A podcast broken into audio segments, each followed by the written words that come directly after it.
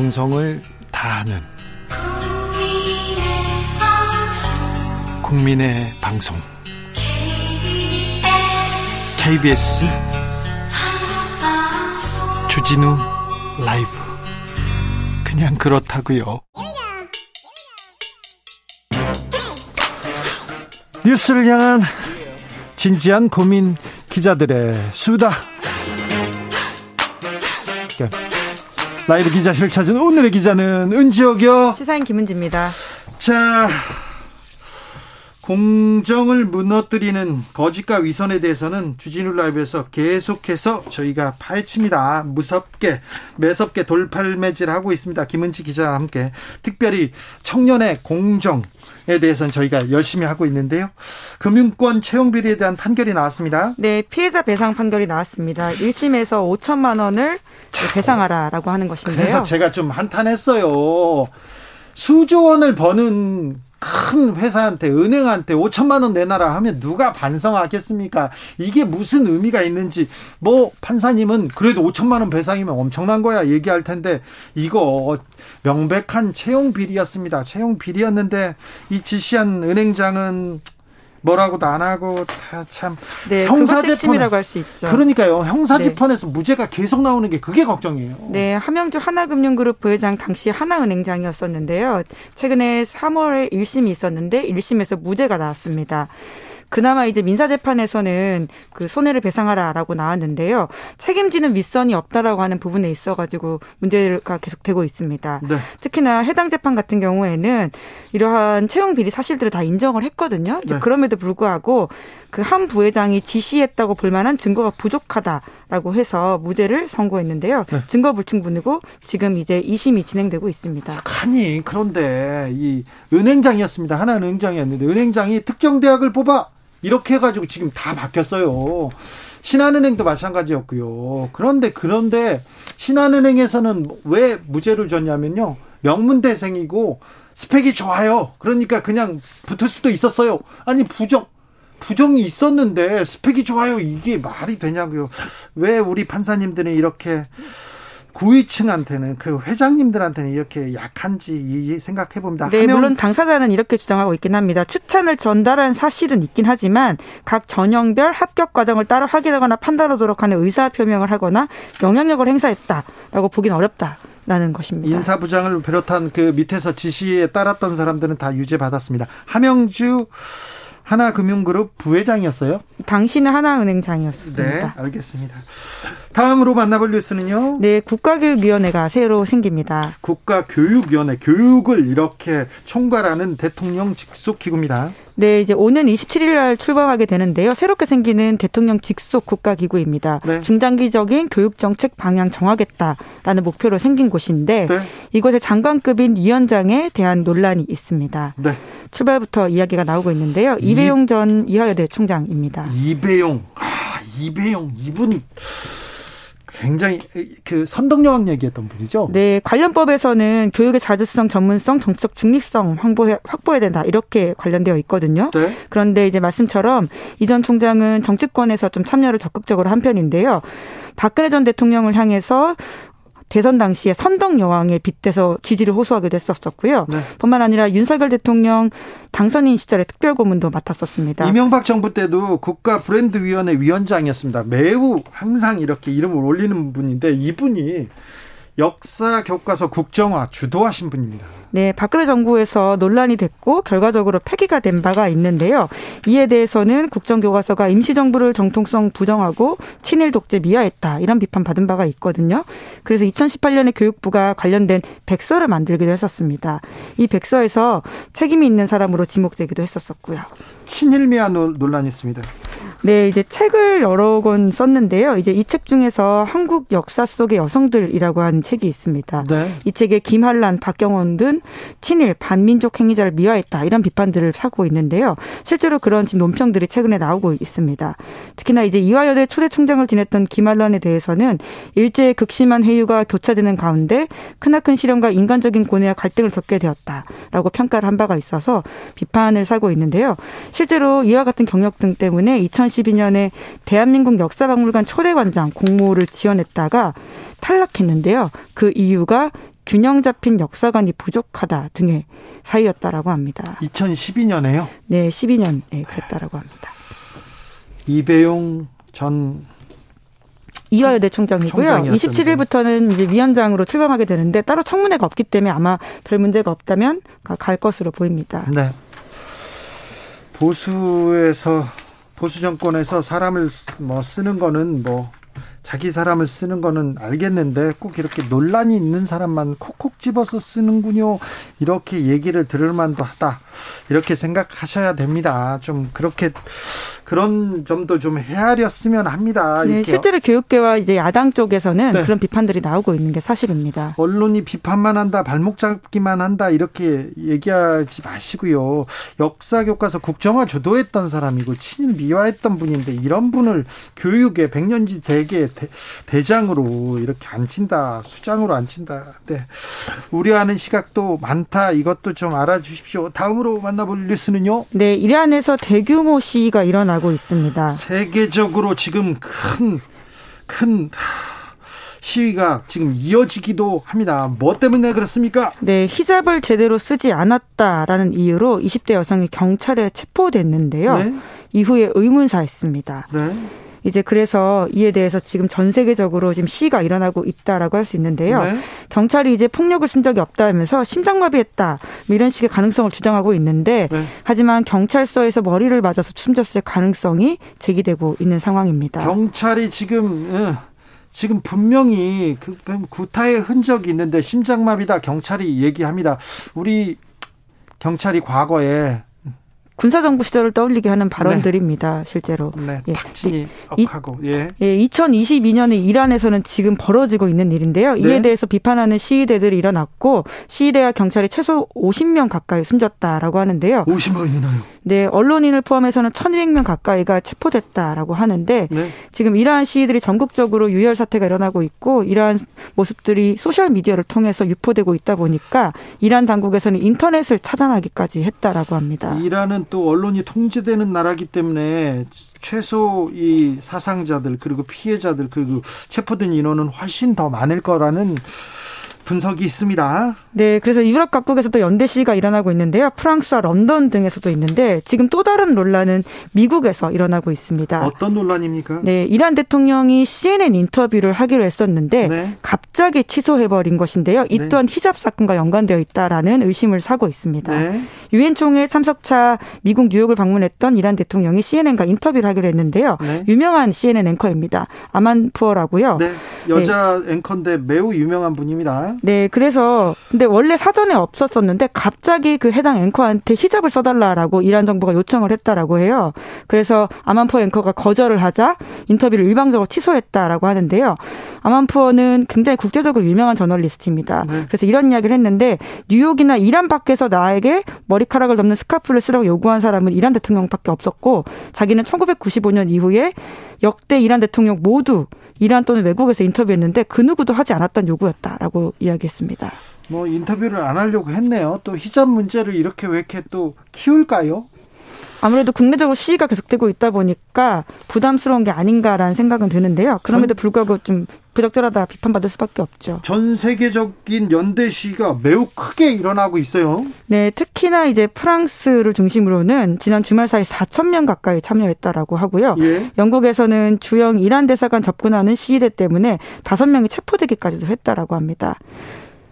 이유에서도 성명이 나오고 있는 상황이고요. 히잡을 제대로 쓰지 않았다는 이유로 이십 대 여성이 경찰에 체포돼서 사망하는 사건이 생기고 더 많이 논란은 커집니다. 아직 가야 할 길이 멉니다. 인권과 관련해서 지금 이천이십이 년인데 아직도 이런 일이 있습니다. 여기까지 하겠습니다. 기자들의 수다 시사인 김은지 기자와 함께했습니다. 감사합니다. 네, 고맙습니다. 교통정보 알아보고 갈게요. 임초희 씨.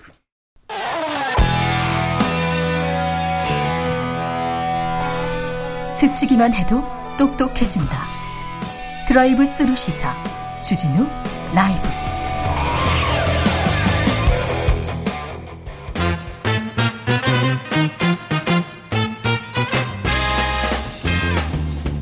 뉴스와 화제, 여론조사, 빅데이터로 집중 분석해 보겠습니다. 여론과 민심. 이강윤 한국사회 여론연구소 소장 어서 오세요. 안녕하십니까.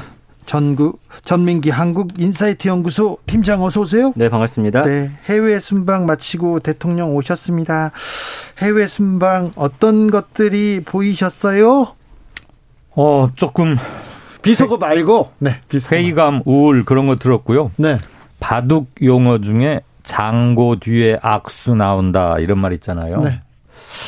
무려 열다섯 시간 만에 나온 해명이 국내외적으로 혼란만 더 가중시키고 불필요한 주어 논쟁, 뭐 팔리다의 주어가 누구냐 이런 저급한 수준의 얘기를 계속해야 한다는 게 참 아쉽고요. 너무 여러 가지로 유감이 많은 기록적인 해외 순방이 아닌가 싶습니다.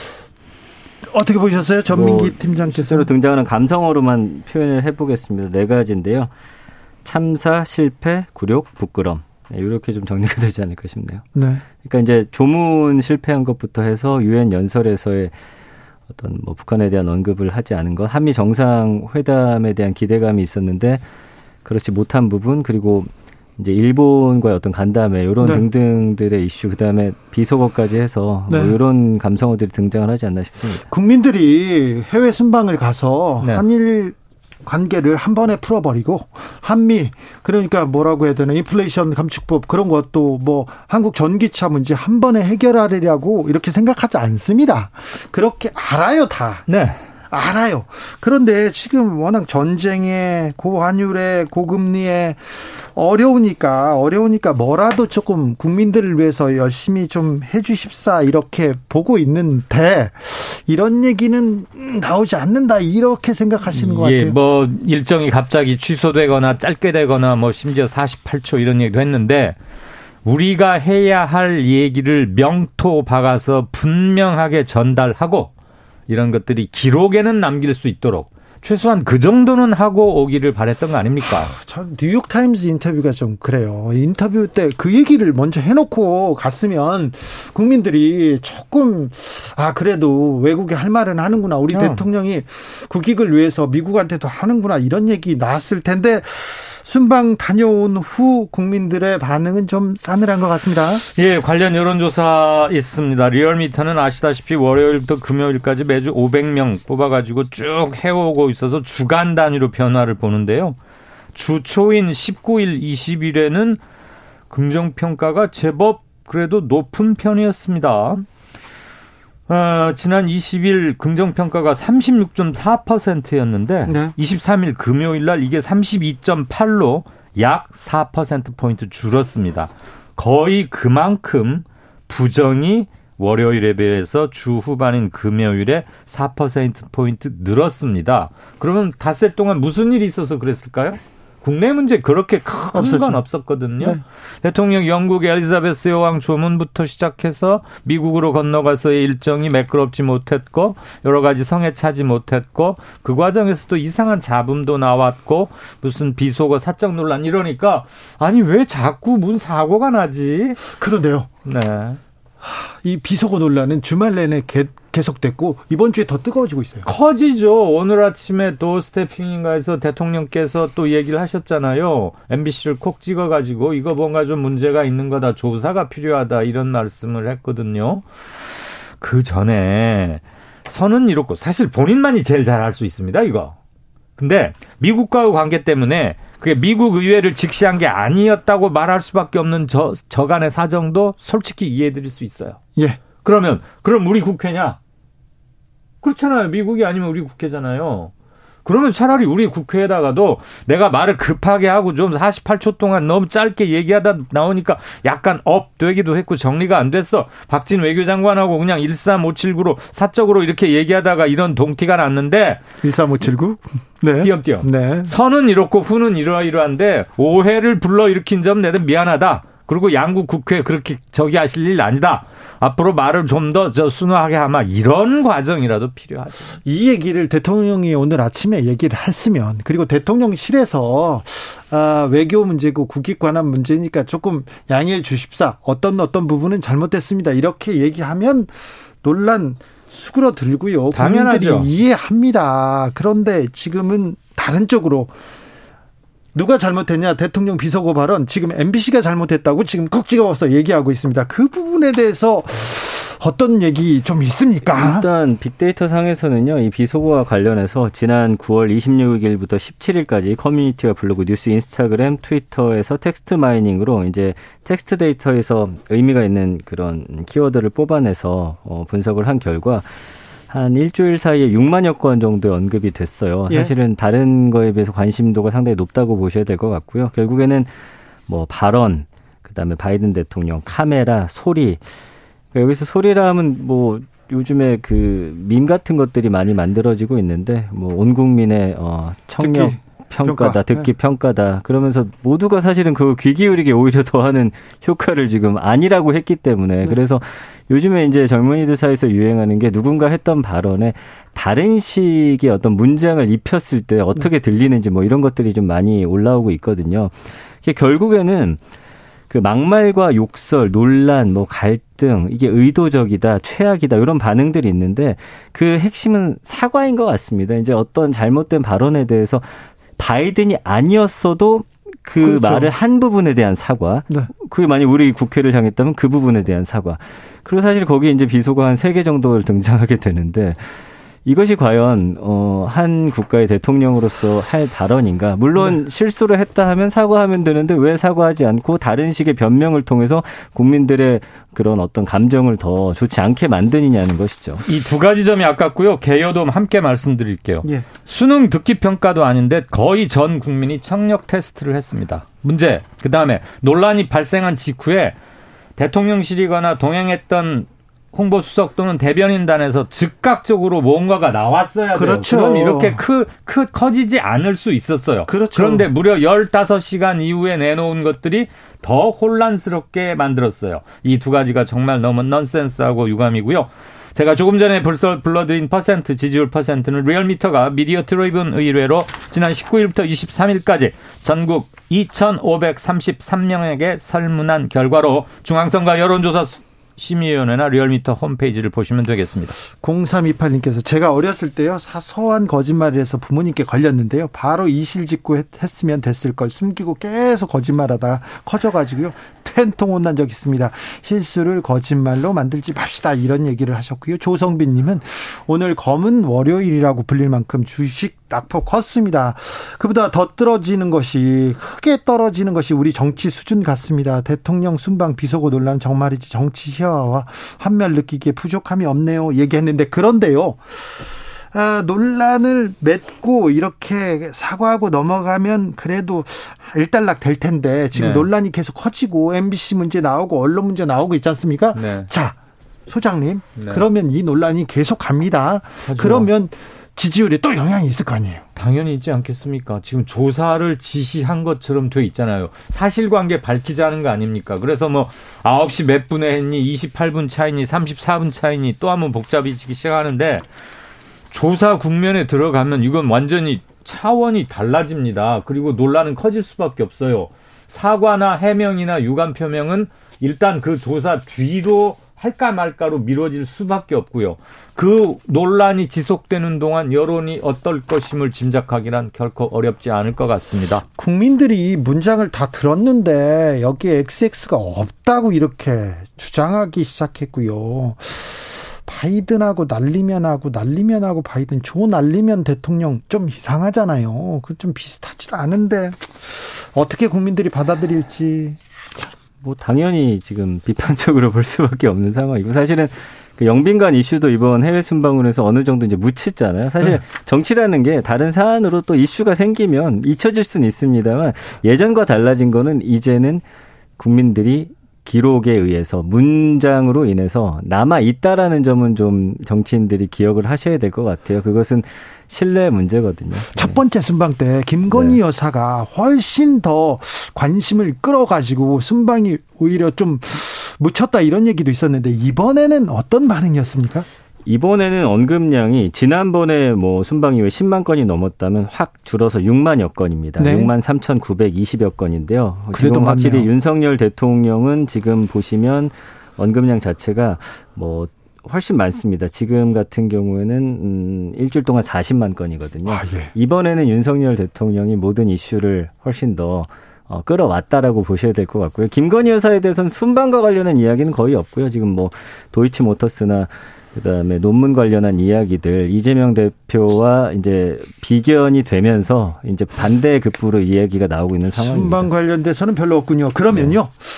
이재명 대표 얘기로 넘어가 보겠습니다. 이제 취임 한 달을 맞는데요. 이재명 대표 관련한 빅데이터로는 어떤 어떤 단어들이 검색됩니까? 네, 지금 일주일 동안 이십삼만 오천팔백오십오 건이 언급이 됐습니다. 여전히 핫합니다. 네, 그렇습니다. 보시면은 이제 소환이란 단어가 있고요. 소환. 검찰 있죠. 네. 수사가 있죠. 그리고 뭐 정치나 선거, 뭐 윤석열 대통령, 김건희 여사와 함께 이제 계속해서 언급이 되고 있는데요. 어, 감성어를 보면은 뭐 범죄 혐의, 의혹, 뭐 이런 얘기 계속 나오고 있습니다. 네. 뭐 그 뭐 특혜나 논란 이런 단어 나오는데 중간 중간에 허위 사실과 이제 지지하다 이제 지지층들은 허위 사실 가지고 검찰이 이재명 대표만 수사를 하려고 하는 그 지점에 대해서 비판하고 있거든요. 이게 결국엔 김건희 여사와 아까 어, 계속해서 같이 언급이 되고 있다라고 했잖아요. 한쪽에 대한 수사 이거는. 글쎄요. 국민들이 과연 어떻게 받아들일지에 대해서는 좀 고민을 해봐야 될 것 같고요. 그러나 이재명 후보는 어쨌든 이런 식으로 계속 언급이 되다 보니까 부정 비율은 칠십구 퍼센트로 긍정보다는 훨씬 높은 상황입니다. 정책 집행에 관해서 야당은 아무리 의석수가 많아도 행정 집행력을 갖고 있지는 못하기 때문에 네. 주도권을 행사하기는 힘듭니다. 네. 그래서 민주당이 민생을 굉장히 강조하지만 겉으로는 구호나 말로서만 하는 것으로 비칠 수밖에 없는 한계는 있음을 감안하더라도 민주당이 민생에 대해서 아이디어를 내거나 정책 협의를 먼저 제안하거나 이런 법안을 발의하거나 요즘에서는 기대에 조금 미흡하다는 중평이 좀 있는 게 사실 같고요. 이재명 대표는 정치개혁이나 이런 쪽으로 민생 이것을 강조하고 나머지 원내대표단이나 주요 그룹에서는 사법 리스크나 현안에 대해서 대응하는 걸로 이렇게 역할 분담을 하고 있어 오고 있는데 네. 이게 섞일 때가 많아요. 아, 그 또 묻히죠. 그래요. 네, 그리고 또 기본적으로 뭐 엘리자베스 뭐 조문 이런 거 터지면 이런 거 싹 들어가 버려요. 적어도 뉴스에서는. 그리고 민생 경제 외치고 있는데 옆에서 압수수색. 경찰 소환 이런 거 나오면 또 그게 먼저 가거든. 예, 확 가죠. 네. 국회 국감 중인데 이제 국감에서 국감이 아니 국감이 곧 열리는데 이재명 국감이 될 것이냐 김건희 국감이 될 것이냐 이렇게 또 좀 세트로 같이 다닙니다. 이걸 어떻게 해야 될 건지. 어, 검찰이, 경찰이 이재명만 수사하니까 여기는 특검하자 특검도 또 따라가 다니고요. 맞습니다. 그러나 이제 어쨌든 언급량에서 보시면 알겠지만 이재명 대표에 대한 언급량이 훨씬 많아요. 그러니까 뭘 의미하냐면 뭐 누구의 국감이 될 것이냐 당연히 이재명 대표의 국감이 될 거라고 생각하는 분들이 더 많다라고 봐야겠죠. 현 정권에서 지금 김건희 여사에 대한 수사를 할 거라고 생각하는 분들은 좀 많지 않은 것 같거든요. 그래서 네. 특검에 대한 이야기는 뭐 주장을 할 수 있으나 그러나 어쨌든 그 안에서의 이슈의 어떤 몰입도나 관심도를 볼 때는 이재명 대표에게 관심이 쏠릴 수밖에 없는 상황인 것 같습니다. 그래요? 그렇군요. 아, 자, 다 이번 주는 이번 주는 대통령의 비속어 논란이 또 클까요? 아니면 이재명 대표 관련된 어떤 이슈가 더 전자가 조금 더 많아질 것 같습니다. 오늘 아침에 대통령의 발언 때문에 이 발언은 그것 이 이슈는 계속될 것 같습니다. 예. 더. 그리고 이제부터는 진실 게임 내지는 사실 아니면 그러니까 팩트냐 아니냐의 국면으로 넘어가 버리기 시작하면 아주 지루해지면서 서로가 물렀을 데가 없어져요. 이제 엠비씨 콕 집어가지고 먼저 뭐 유출했느냐 안 했느냐 몇 분 몇 초를 따지기 시작하고 네. 에스엔에스에서 어디를 봤느냐 이런 공방이 되겠죠. 근데 그거는 입증되지, 입증되기 힘든 것들이 대부분이거든. 국민의힘은 입증되기거나 아니면 이걸 밝히거나 그걸 떠나서 이 선택을 했습니다. 그러니까 복잡하게 해서 아이고 머리 아프다 이렇게 이제 탈출구를 모색하지 않을까요?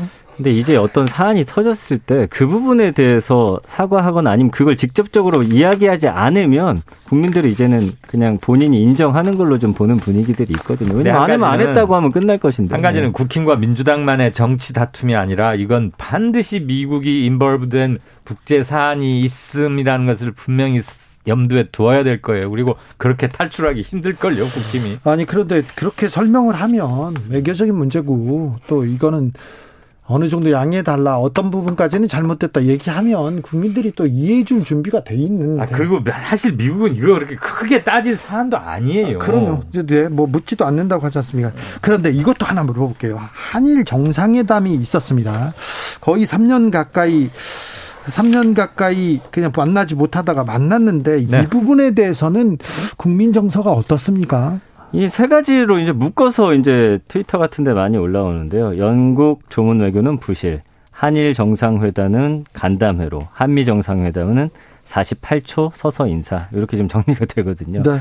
그러니까 이 한일 관계에 있어서 뭔가 좀 관계 개선을 하려고 했는데 오히려 일본 쪽에서 우리를 좀 무시하는 듯한 태도에 굴욕적이라는 반응들이 상당히 많아요. 거기에 하나 더해서 지금 아베 그 전 총리 국장 하는 데 있어서 일본 국민들도 반대하는데 거기를 우리가 굳이 왜 가려고 하느냐, 이 부분에 대한 이야기도 좀 많이 나오고 있거든요. 거기에 대한 좀 반대 목소리 좀 많은 것 같습니다. 네.